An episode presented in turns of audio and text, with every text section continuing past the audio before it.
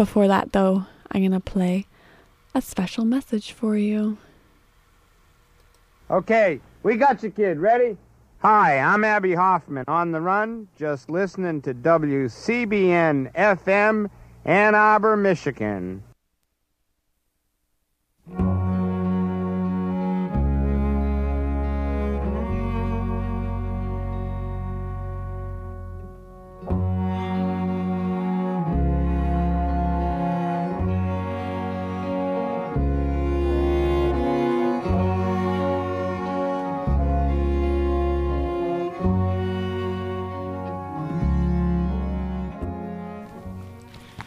Afternoon. You're listening to the Living Writers Show on WCBN FM Ann Arbor. My name is Rachel Harkeye.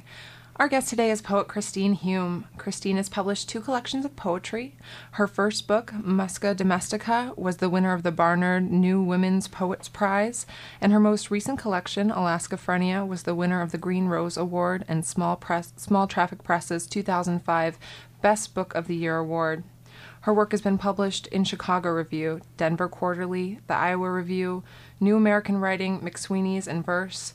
Her poems have been anthologized in such anthologies as Best American Poetry, American Poetry The Next Generation, and Legitimate Dangers American Poets of the New Century. Christine has written for the tri weekly online poetry review, The Constant Critic. Her work has been translated into German, Dutch, and Slovenian. Thanks for joining us today. I'm really glad to have you on the show. Thanks for having me. Well, I thought that we would um, just jump right into it. I was hoping that you would read us a poem from um, your first book, Musca Domestica.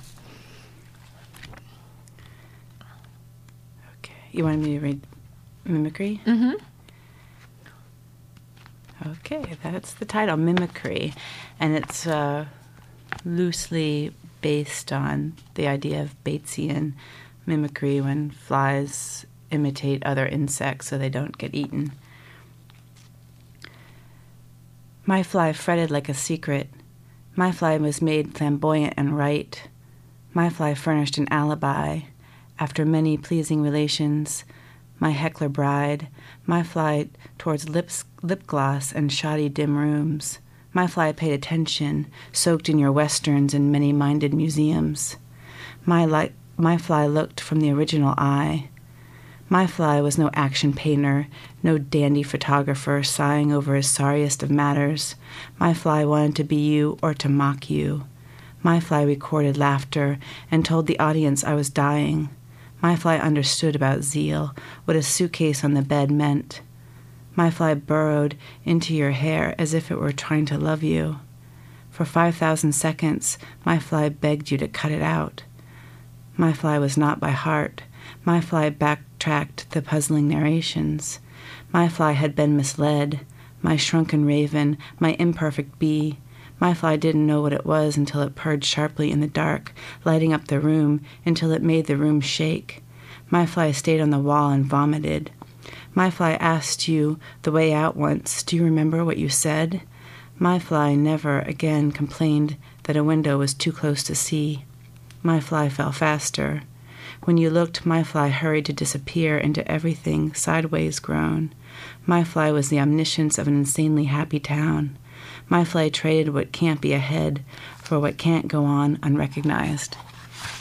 Thank you. That was poet Christine Hume reading from her book, Musca Domestica.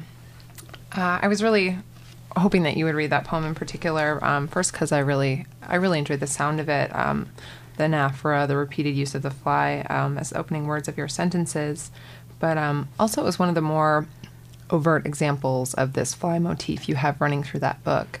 And um, the translation of Musca domestica literally is housefly. Is that right? That's right. You've got um, I mean, you've got bugs in the book, like literally, you've got images of bugs in the book, but there's also um, a few more subtle ways in which you play with the idea of flies, um, fly paper, fly leaf. I was wondering if you talk about that a little bit. Well, I wanted to, to be impossible for anybody to read the fly literally, as in like Ted Hughes's crow, or um, as a you know, it seems like the the natural recourse to read it as like an actual um, fly, uh, domestic uh, house fly, and um, one of the th- the proem in the book, uh, True and Obscure Definitions of Fly, Domestic and Otherwise, really the point of that poem is to kind of undermine um, the defining impulse of the title. So, just to spin out as many variations as I possibly could on the idea of fly and the way that the language kind of mutates and buzzes around uh, within the sound of the fly itself. I just thought of the fly as a kind of um, trickster figure itself, so of course it wouldn't have any stable sense of meaning. Um, for very long, and also as a kind of collector of material from various worlds and various pasts and futures and uh, sources. Mm-hmm. Yeah, I definitely got that impression, and um, you've got the idea. I mean, the flyleaf in in your book has one of them has a dedication and one has an epigram, and I really liked the idea um, that sort of ran through your book of the flyleaf as sort of a fly paper, just catching these little. Um, these little thoughts and ideas that were sort of buzzing around space. Um, you've got a lot of you've got a lot of epigrams in there. Um, are there any in particular that I don't know st- stuck with you uh, after you finished the book, or any particular influences that really shaped how um, you put the book together? Oh, what a good question. I mean, I, I think I was so heavily steeped in reading for um, my PhD when I was writing this book that um, it was just inevitable that there was going to be lots of echoes and um, traces of all the things I was uh, reading. I was just listening to NPR on the way over here, and Ian McEwan, did you hear this? mm Was was outed in uh, his novel Atonement for borrowing heavily um, from a romance uh, writer's depiction of nursing, and um, I, th- I think it's such a like f- almost a humorous controversy. Um, because I mean, on one hand, I understand the seriousness of plagiarism. On the other hand, I think all writers are definitely steeped in the writers that they love, and we learn by imitation and by trying to, um, you know, write better than ourselves mm-hmm. and, and often look for other people as sources for doing that. So um, the book is just steeped in a, in a, lot of named and unnamed sources, and that's, I guess, kind of like what I was trying to get at in the notes to uh, the fly paper palimpsest. So, you know, the fly is a figure that collects and redistributes all these different fragments. Um, I'm a kind of collage artist, uh, spinning out several selves to bring back any or break any bounded idea of self. So I would say it was mostly just a kind of being steeped in as much reading as I possibly could, you know, at the time. I mean, reading that I both did for my own pleasure, but also reading that I um, did for classes, reading I did for my comprehensive exam. So it's just sort of like all the different ways of re- reading I did as a writer, just which is a totally different kind of reading, I think, um, where you don't have to be accountable. For, or also reading I did as a as a teacher, you know, as um, a TA. So um, it's just inevitably, I guess. Uh, influenced by that act and its many ways of uh, manifesting itself. Mm-hmm. Your um, your book really got me thinking about the idea of dedication, um, like dedicating works to people, and um, I felt like a lot of those little fragments you had from people were sort of implicit implicit dedications or praises of those who had said things that you had wanted to say, or maybe said things that you could say, but they said it first, things like that. Oh, absolutely. I mean, that happens all the time when you when you're like uh, reading, and then you yeah you see somebody has written something that you know you have written also, but it's much better. Uh, so that always comes as a quandary. Like, what do I do now? do I do I cite this as if it was my inspiration, or? Um, but are you talking about just the the fragments of other texts in it or the actual dedications like this poem is for so and so mostly the fragments mostly the fragments but they seem to run along the same I mean, they, they seem to run, run along the same vein in, in the way that, you know, a person that you know can inspire you as much as just a little fragment of text um, from someone that you've never met. But um, that's true, and a lot of my really good friends are writers too, so it's hard to distinguish the two sometimes. Mm-hmm. It's interesting that you bring up the concept of, um, I mean, the idea of plagiarism. How do you deal with citing other people's work? How did you deal with um, all these different sources that you used?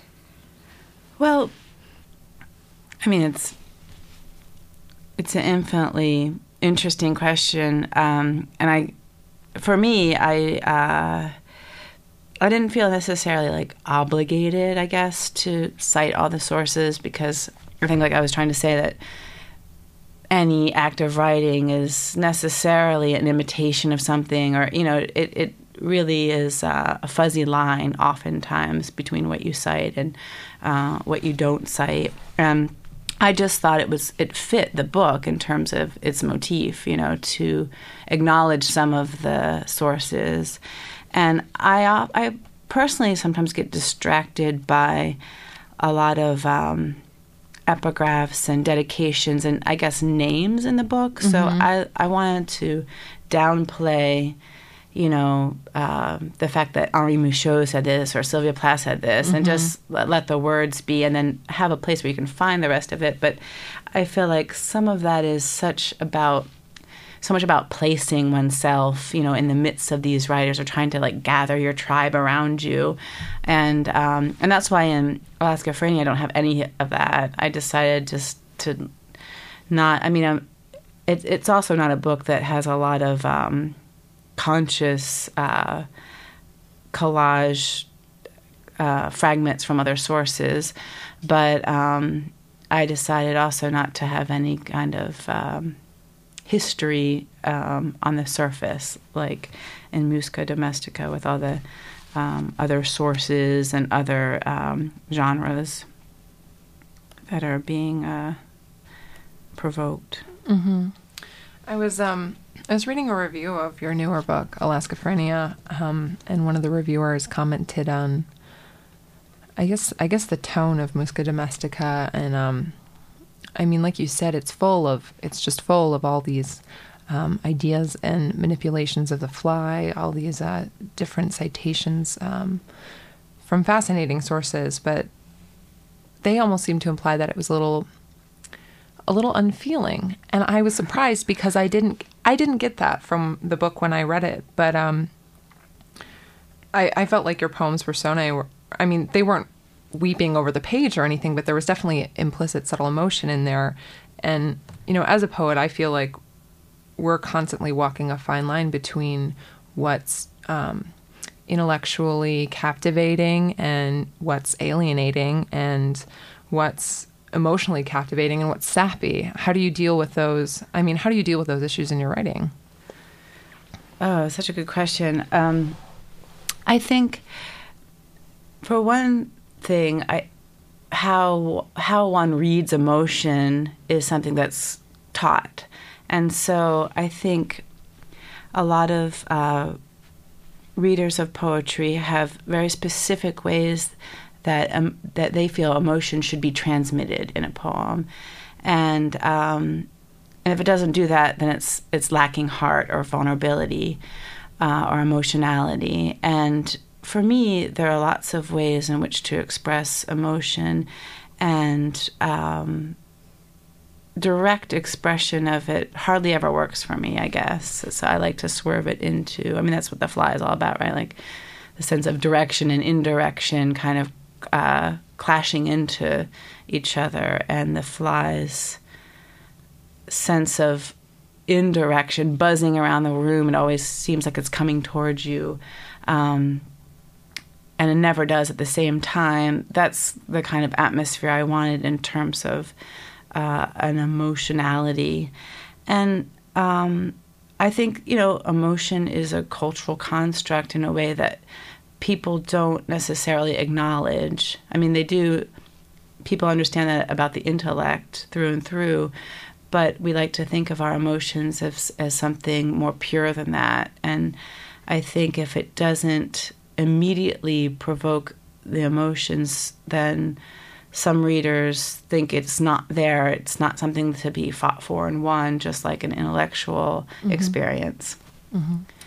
Well, we're going to take a short break. Uh, you're listening to the Living Writers Show on WCBN FM Ann Arbor. We'll be right back.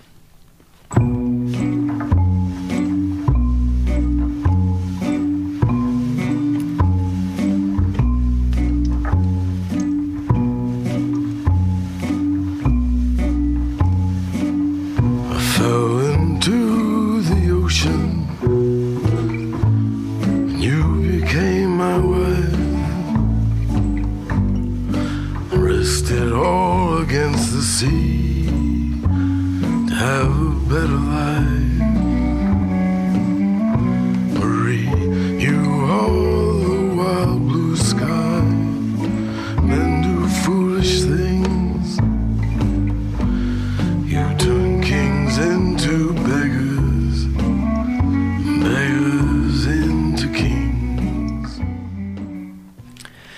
Listening to the Living Writers Show on WCBN FM Ann Arbor. I'm Rachel Harkeye, and I'm here talking with poet Christine Hume.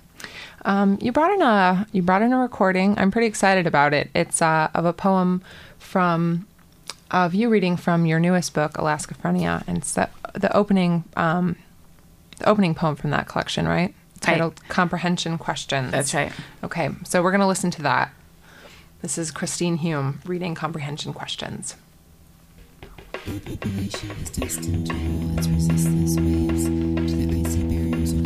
kind of phantom is the ship? Where does the girl hide her great distances? Accordingly, what is the rate to multiply by to find the intense sensitivity of minor characters? How do the men abandon ship? Why do they trouble the forest with their strange butterflies and huge suns full of complete daylight? What role does the dog play in developing catastrophe? If the setting permitted biological time, would a red shift through the captain's mirage? What dark authority lurks among the unpruned spruce? Whose foreshadowing crawls out and what sets it off? Do you believe the wave is not a girl in furs? Is this a comedy or tragedy of secret motions?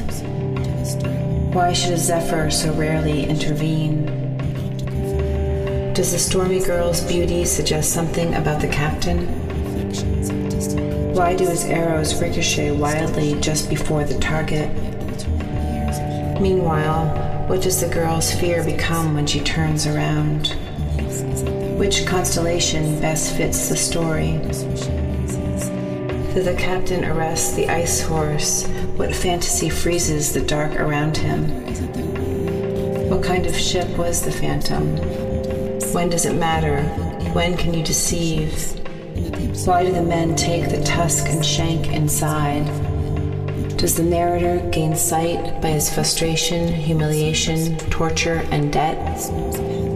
Which prophecies help the girl court the ship? Is anything more grotesque than the face of human ecstasy?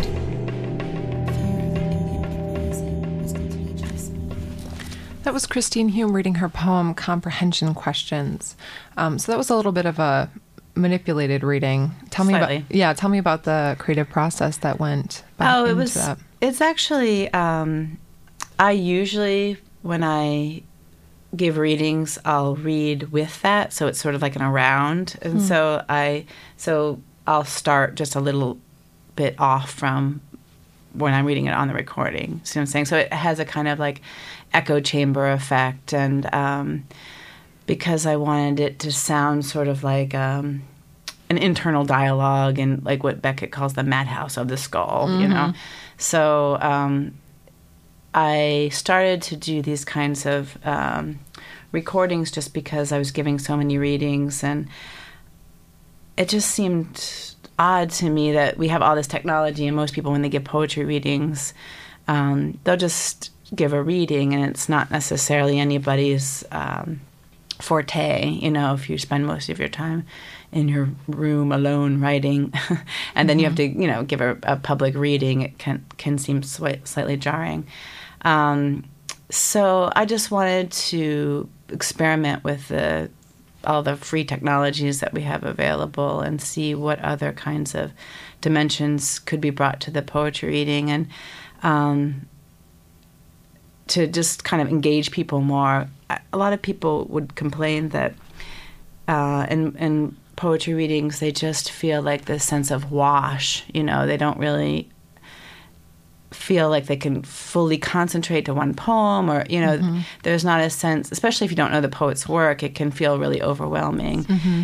because most poetry is probably meant to be read on the page unless it's like clearly a performance style um, mm-hmm. or spoken word poetry so you know to be expected to like get it in one reading and then you're on to the next one and when if you had the book itself um, you would be, you know, going back and forth within a poem for like 10 minutes or, you know, 20 minutes as long as it took. So, anyway, um, I mean, that's a fine experience just to feel like kind of in a sea of language and um, trying to enjoy it. But a lot of people feel frustrated with it. So, I wanted to try to bring in other context clues.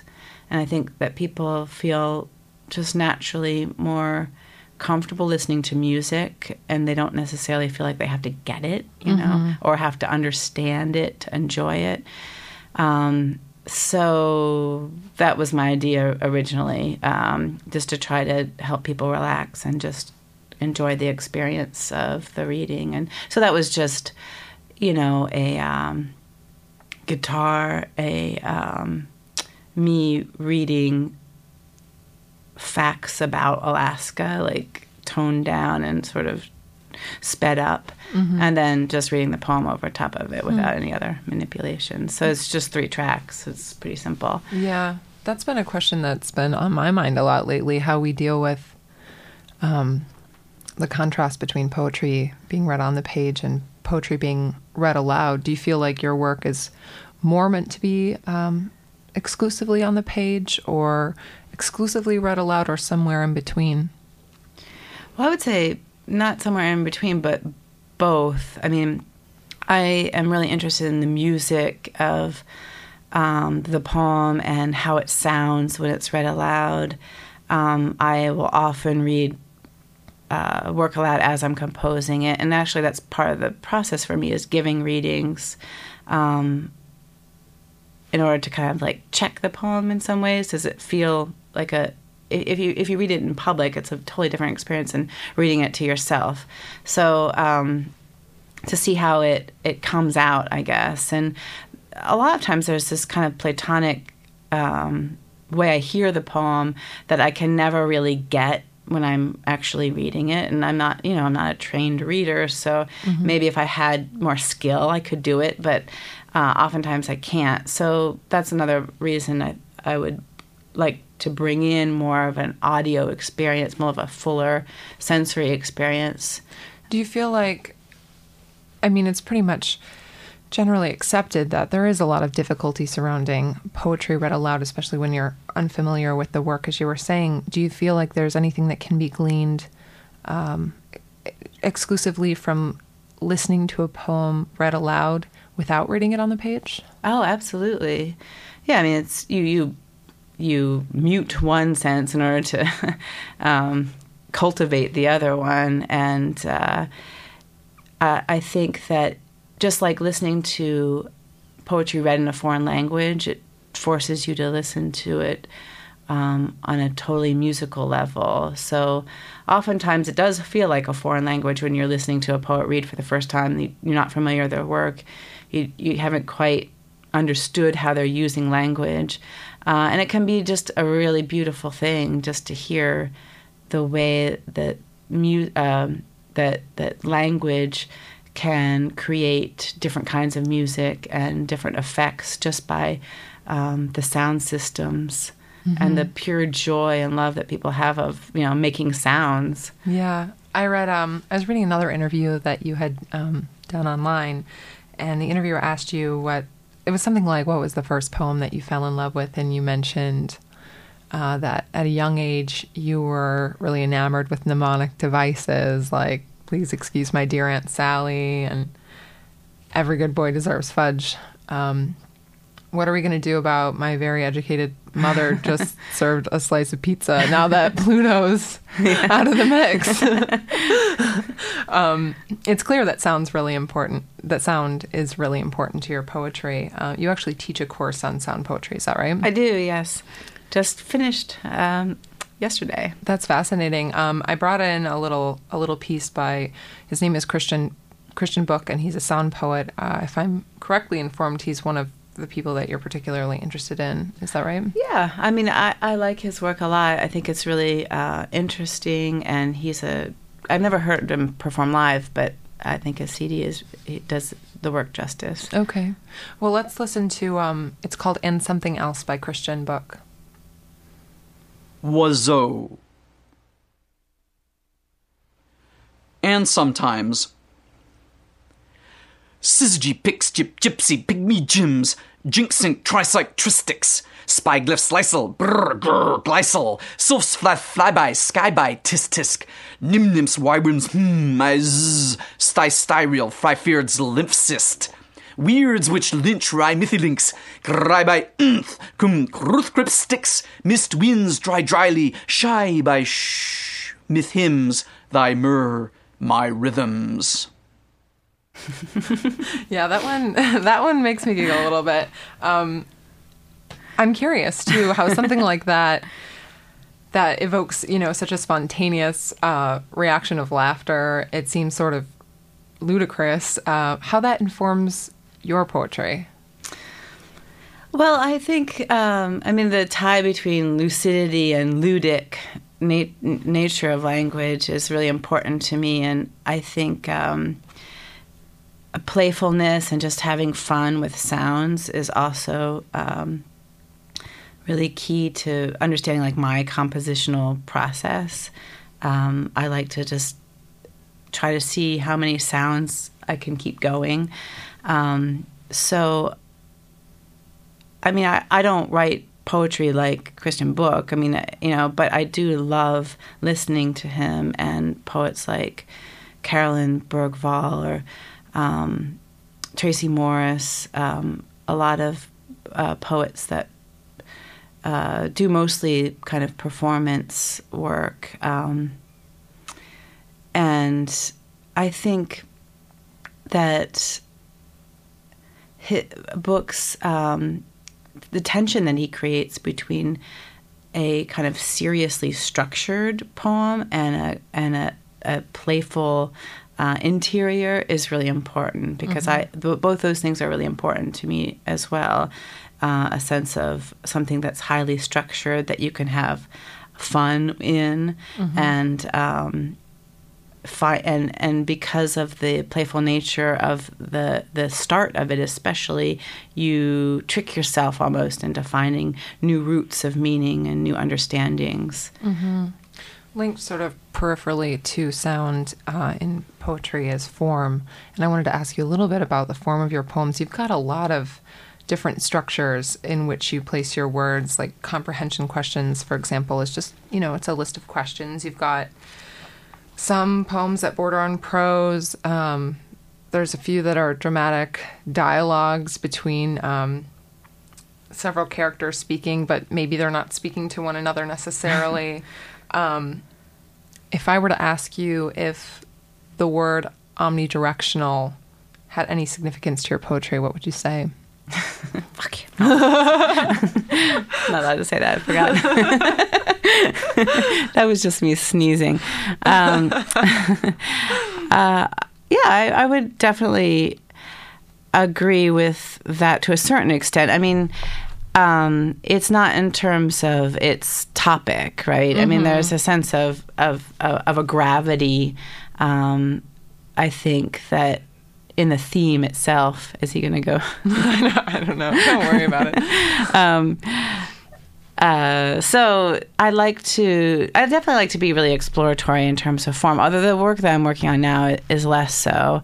Um, I was interested in Alaskaphrenia in trying to explore a lot of non-fictional type um, genres and uh, seeing, you know, what would happen if you put quote unquote poetry in a in a different container, um, and trying to work with the idea of Alaska um, in a kind of you know in the same sort of like serious textbook manner, um, but with a playful uh, interior. It's like sort of empty out that uh, container and see what happened if you filled it up with something entirely different. Yeah, there were some. Um, there were a few poems in Alaska that ran in parallel columns down the page, which I loved, but I had no idea um, how, to read, them. I almost I thought about being difficult and having you read them to see what you would do because I, I wasn't sure. But I found myself going back um, and reading them every way that I could possibly read them, like left column, right column, all of the left column, all of the right column, from bottom to top, and I felt like they made more sense that way. How in- Yeah. how intentional was that? Was that um, a huge process for you, or is that something that, that arose more out of chance? Well, I, I am interested in the idea that of frustrating people's normative reading experience. So, trying to create um, attention about how do I read this maybe can supplant like what does it mean. See what I'm saying? So that your focus as a reader is not so much nervously trying to um, get the poem, rather is on how do I go about reading it. It's the same thing, and I think Musca Domestica, the middle section, has um, uh, notes um, at the at the end of the the poems that are meant to substitute for various words, and I mean those to be read in many different ways too, mm-hmm. as like little poems that dropped out of the big poem, but also when I read those aloud, I just read them straight through in a really linear fashion. But I also ideally would have people go and read them, and, and there are millions of permutations if they're that interested. Mm-hmm. But also let people off the hook if they're not. Yeah, definitely. Well, we're going to take another short break. You're listening to WCBN FM Ann Arbor. We'll be right back. It's dreamy weather we're on. You waved your crooked wand along an icy pond with a frozen moon. A murder of silhouette crows I saw and the tears on my face and the skates on the pond. They spell Alice. You're listening to the Living Writers Show on WCBN FM Ann Arbor. I'm Rachel Harkeye, and I'm talking with poet Christine Hume. Um, let's talk about snow. There's no snow on the ground. It's December. Hooray. You just, I mean, you wrote a book of poems about Alaska. Are you a snow lover? Um, actually, not. I, I, kind of, I kind of figured. I kind of figured from the book. I've always lived in cold places, but I don't really. I have a kind of um, fear of the cold, and um, I would say almost like a sexual attraction to it because of that fear. You know, it's like something that excites me because I don't understand it, I don't like it, and so um, so that's partly what fuels the the book itself. It's also just um, you know if you're just trying to think of, of, of a place that's other in America, and um, and it's a perfect kind of you know landscape to kind of project anything you want onto it. So it has that like blank quality to Yeah, I wouldn't say that it was so much about the snow as it was just in the snow. Yeah. it was just in that landscape, in that trope. Um, but I was hoping you would read just one more poem for us from Alaskaphrenia. it. Which one did you want me to read? Yeah, sorry. I have not yet Okay. told you. I have not yet told you what Alaska means to me. Came out of the sea a white man with a pick hole between his eyes. Havoc spilled from that hole, pale monkeys with ice needles dripping, ice fangs depending from their guts, supped water straight from his dead neck.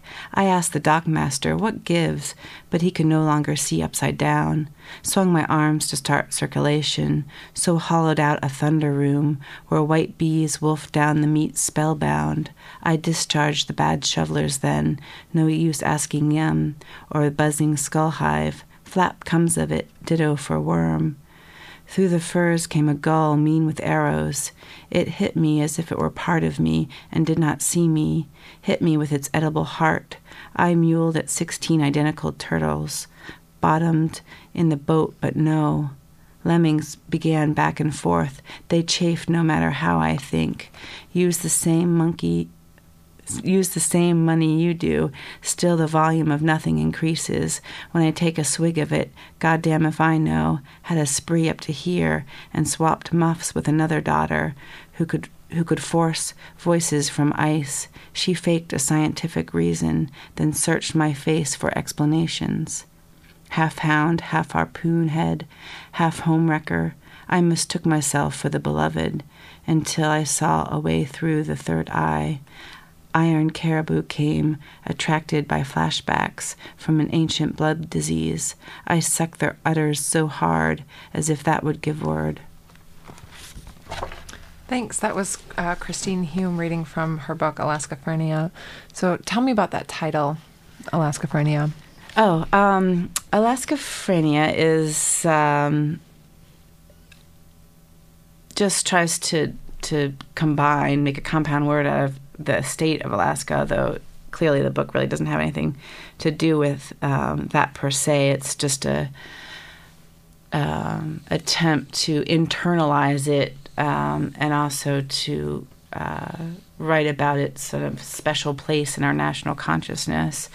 And uh, phrenia, which just means mental disturbance. Um, so there you have the i guess internalization of an external place mm-hmm. and how it like mutates when it becomes absorbed in an individual psyche mm-hmm. yeah i felt like this was very much an alaska of the mind of your mind and strangely it really reminded me a lot of um, wallace stevens sort of floridophilia that he has in a lot of his poems but where his obsession is with this love of this warm, wet place. Yours is like, it's not an Alaskan cruise, it's a cold place, a dark place, and you really take this darkness and you skew the philia into this phrenia. Yeah, that's a good way to put it. Yeah. Well said. Um, I mean, aside from the title, many words in the book sort of hint at or just directly um, state uh, disease, death. You've got the disease of bodies, the, the death of towns, things like that. Where did this darkness come from? Was it all just from your mind? Ask my mother. I mean, um, you know, I don't think of it as a particularly dark book, although those things have been pointed out to me a lot. And I, I think it, for me, it is as much like manic as it is um, like depressed, I guess. And I tried to like I guess encompass both extremes um, because I see Alaska as a kind of like extreme place where you have you know darkness. Uh, um, in the winter, you know, and mm-hmm. the 24 hour sun in the summer um, in the northern parts of Alaska.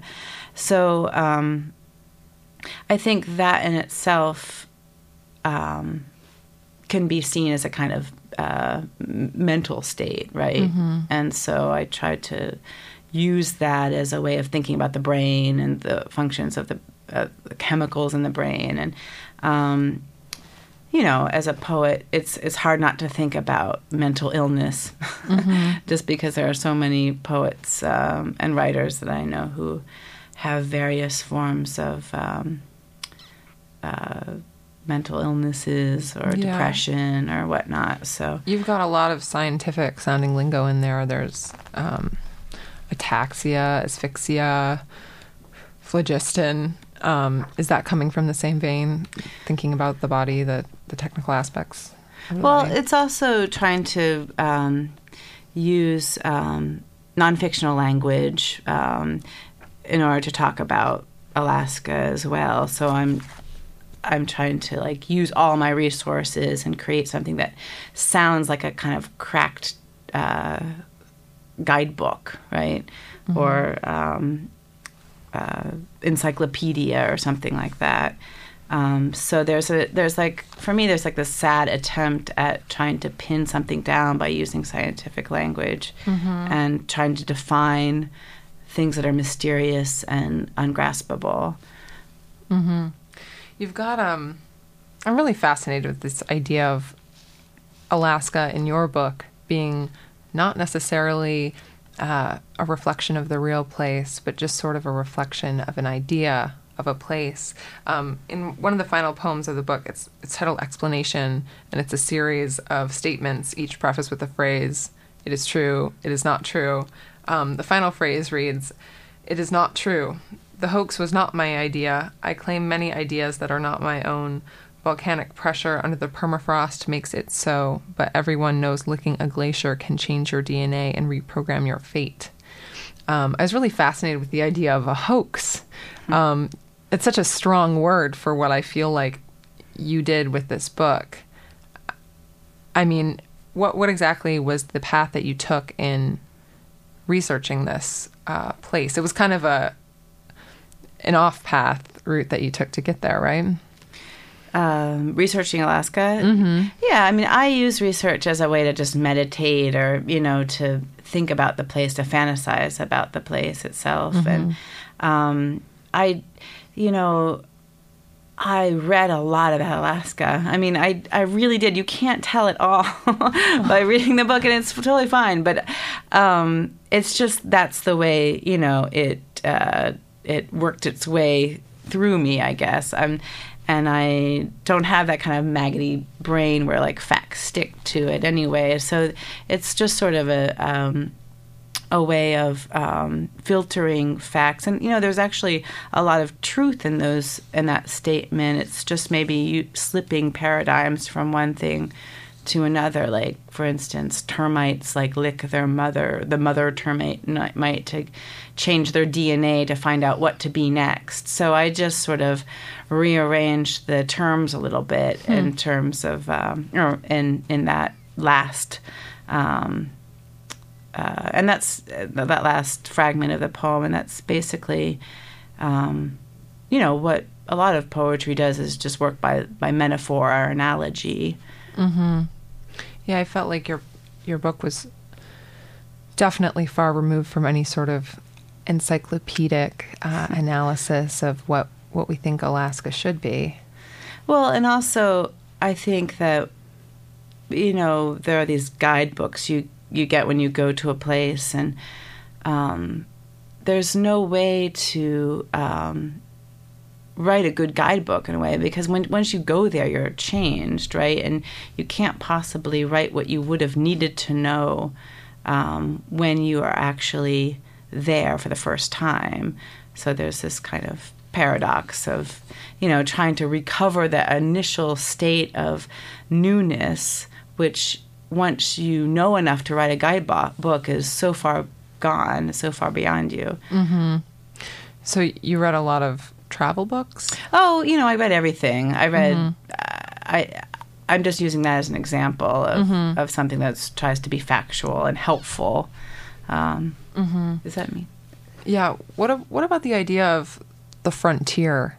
I kind of I kind of got a feeling from your book um, of Alaska as this barren, unexplored frontier. Was that was that intentional? Oh, definitely. I mean, that's what I I mean by marking our the its place in our national consciousness. So, um, I think there is still a sense of adventure when people think about Alaska. You, know, you can still buy a town. You know, things get really bad here. We can always go to Alaska. Yeah. And I tried to think of the line in that way too, as a kind of um, frontier. And so a lot of the lines are kind of like packed. Um, Were you worried about writing about such an alienating place? Were you worried that it would alienate your readers? Oh, it, well, it's not like I said. It's not really. I tried to find little bits of Alaska everywhere. I mean, I wrote the book in, um, let's see, in about probably about five or six different states, um, and so I would f- I would find like in Taos, New Mexico, there was the Royal Gorge Bridge, and to me that signified a kind of dizzying, vertiginous terror that um, that represents Alaska.